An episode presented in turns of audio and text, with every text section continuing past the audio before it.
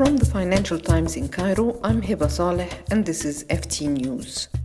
The Middle East has the highest youth unemployment levels in the world, something which has made it increasingly difficult for autocratic governments in the region to keep a lid on popular discontent. The uprisings of the Arab Spring of 2011, which triggered civil wars in Syria and Yemen, reflect the disillusionment of the young who blame their leaders for failing to deliver jobs, social freedoms, and prosperity. Ragui Assaad, an Egyptian professor of planning and public affairs at the University of Minnesota, has been researching the root causes of the discontent, and I asked him about his findings.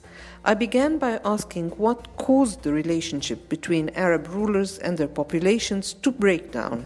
We have, throughout the region, more or less told people that to reach a certain level of education and you're guaranteed a job in the public sector. Now, that historically has been the social contract to keep the middle class fairly quiet politically. That social contract, of course, could not be sustained.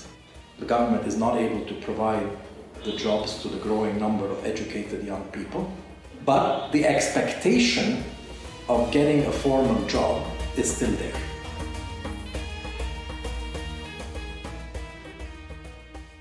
We've had in this region one of the fastest increases in educational attainment anywhere in the world. If you look at the increase in the average years of schooling from 1980 to 2010, out of the top 20 countries in the world, nine are from the Middle East. There was an assumption that the private sector will take over the role of producing good jobs once the state pulls back. And that was the assumption underlying all the economic restructuring programs that occurred in the region. That simply hasn't happened because private foreign investment has not materialized. Domestic investment has gone into very safe areas that don't produce good jobs. So, what are the main areas of private sector investment and what kind of jobs do these generate? Where is the investment going? It's going in real estate. What kind of jobs does real estate produce? During construction phase, it produces lousy jobs. Construction jobs are really bad jobs, irregular, precarious. I doubt very much university graduates will want to be a construction worker. So, lousy jobs, temporary jobs. Once the building is built, zero jobs, or very few. So, when you see that the booming economy in Egypt is almost all going into real estate, that's very bad news for jobs. In the private sector, you have more jobs in construction than in mining, utilities, and manufacturing combined. If you look at construction plus retail trade plus transportation, that gives you about 60% of jobs in the private sector. What's been the Egyptian government's strategy to tackle the country's youth unemployment problem? Most of them have the instinct of we have to create jobs for these people in the government. When the revolution happened, the first thing that happened is a big increase in public sector jobs. It didn't last for very long. People who had temporary contracts were given permanent contracts. That was the impotence of the politician because those are quick, they can do them with the stroke of a pen, and they can satisfy a lot of people. And then budget problems start emerging and they start getting the IMF breathing down their throat and all that stuff. Public sector employment is not growing, although it is still an important source of employment for educated young people. I'll give you some statistics. So, if you were entering the labor market in the 70s or early 80s and you had a secondary education or above, you had a 70% chance of getting a public sector job in Egypt. Let's say Egypt. I mean, I have figures for Syria and Jordan as well, and they're in the same ballpark, but the timing may have differed. If you're entering the labor market with the same level of education in the 2000s, you have a 20 to 25% chance of getting a public sector job. But you have nearly only a 15% chance of getting a formal private sector job. And all the rest is informal. This is for the educated. I'm talking about people with secondary or above education. Is the situation similar in other Arab countries? The rest of the region is not that different. For the populous countries like Tunisia, Jordan, Egypt, Morocco, etc. Well, Morocco is better to some extent. Morocco never had as big a, a public sector as the other countries. In the Gulf, all of the private sector jobs are going to foreigners. So it's not creating jobs for nationals, even now. 90% of nationals in the Gulf are working for the public sector, except maybe in Saudi Arabia where it's a little lower, but not much, like 70%. So the private sector almost entirely depends on, on foreign nationals. What is Egypt's unemployment rate? Overall, it's about 13%. The figure for youth is in the 20s, maybe even a little higher.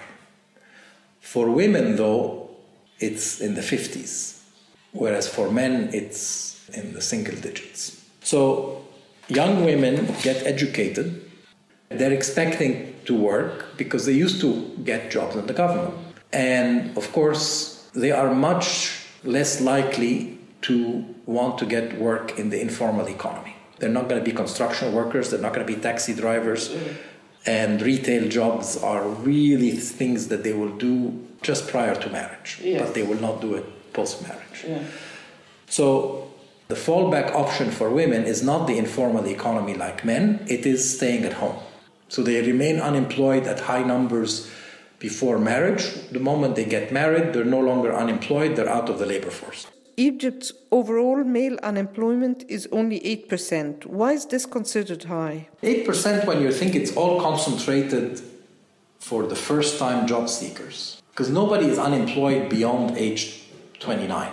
Okay, that's nearly 0% unemployment. Nearly all of our unemployment is first time job seekers, people who are entering the labor market for the first time, or people who are very early in their careers. You say unemployment is overrated as an indicator. Why? It's completely overrated because it focuses on the problems of these angry young men. To me, there are far bigger problems in the labor market that are not captured by unemployment casual labor, irregular employment, low income. So, what is needed is the difficult, very difficult economic policies that would improve the investment climate for private sector growth. And that's very difficult. Of course, some governments think they're going to solve the problem by doing mega projects, and that's barking completely up the wrong tree. Mega projects have never solved the problem anywhere.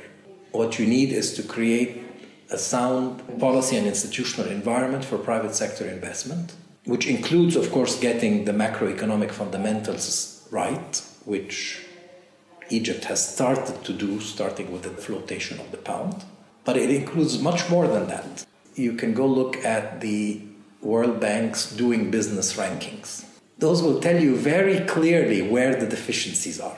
And you look at it for a country like Egypt, where actually have improved quite a bit in one of the rankings starting a business. Starting a business, we have gone from 140th in the world to like 59th in the world. But then look at other things. Look at the rankings for resolving legal disputes. We are at 150 in the world. Look at the ranking for trading across borders. We are in the 140 range. Look at the ranking for protecting minority investments. We're also in 150 in the world. So we're way behind in a number of very important business environment issues that are blocking a lot of potential investment. So these problems have been around for a long time and recognized for a long time. Why are they so difficult to resolve? Reforming the legal system so that you can speed up the resolution of disputes, that's very difficult. We've had a legal system that has been entrenched and has done things in a certain way for many, many years. Of course, you know, you could have a parallel system of courts for the economic disputes. They've tried that issues of trading across borders, it's a question of bureaucracy. And we have a really serious problem with dysfunctional bureaucracy. What kind of progress has been made so far? Egypt's program is already partly successful. The macroeconomic reforms have generated quite a bit of improvement in foreign investment, quite a bit of improvement in domestic investment and exports, for example. If the same way they have a political will to spend all of these resources on mega projects, they could have political will to dramatically reform the bureaucracy, at least as far as the bureaucracy that interfaces with business. Instead of spending all your money and energy and resources in some new capital in the desert, you could decide to reform the bureaucracy. How do authoritarian political systems in the region manage to keep going? I mean, what they have relied on in the past is oil rents. So, oil and hydrocarbon rents in general have been the mechanism by which the government have gotten the resources to maintain the authoritarian social contract. I mean, here we've had oil was an important part of our revenue stream. And then you add to that remittances, which are related to oil rents. And that's another way to keep people happy. And that's what maintained the system over a long period of time where you could placate the middle class by giving them jobs in the bureaucracy.